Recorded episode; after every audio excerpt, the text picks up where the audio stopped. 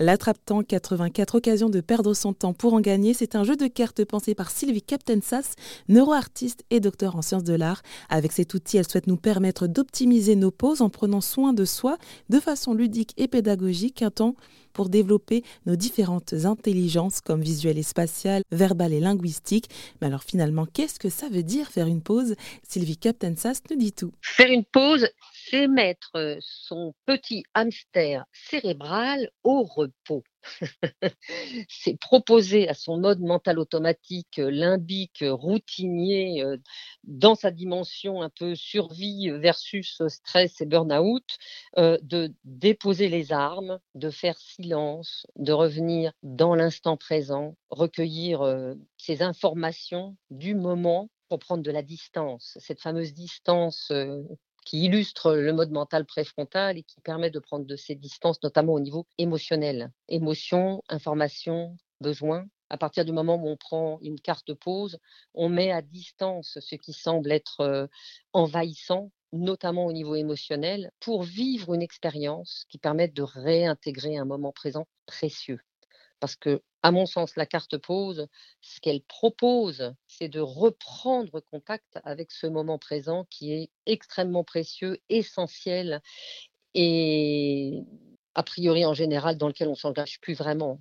Beaucoup dans le passé avec euh, voilà des ruminations sur ce qui aurait dû ou aurait pu être fait, beaucoup d'inquiétudes sur je, je prépare, je contrôle aujourd'hui, demain, après-demain, mais ici et maintenant, cette carte pause, elle dit waouh, profite. Oui, donc vraiment, euh, votre volonté avec l'attrape-temps, c'est vraiment que l'on puisse bah, tout simplement profiter de l'instant présent.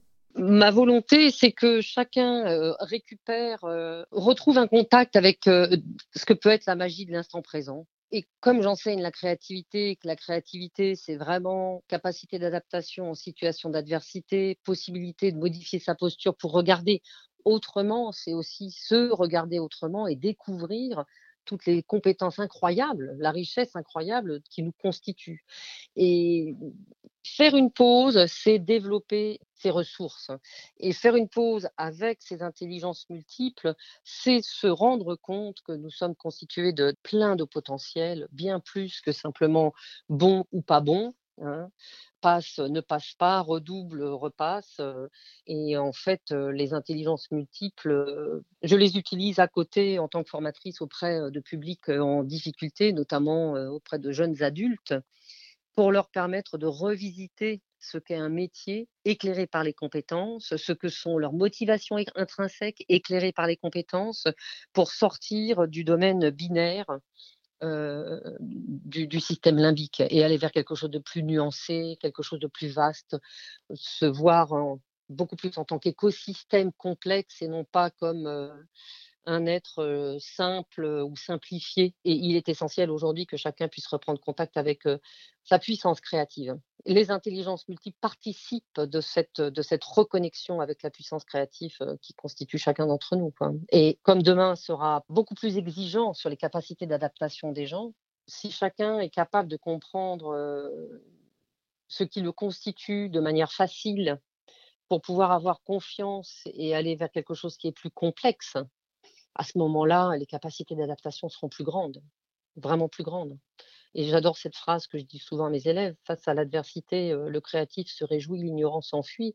J'espère que ce jeu de cartes pause permettra à chacun de récupérer un peu de cet espace ressource pour avoir plus confiance en soi, plus de disponibilité, et puis aussi euh, d'enrichir son regard intérieur sur ses capacités. Pour plus d'informations sur ce sujet, rendez-vous sur erzen.fr.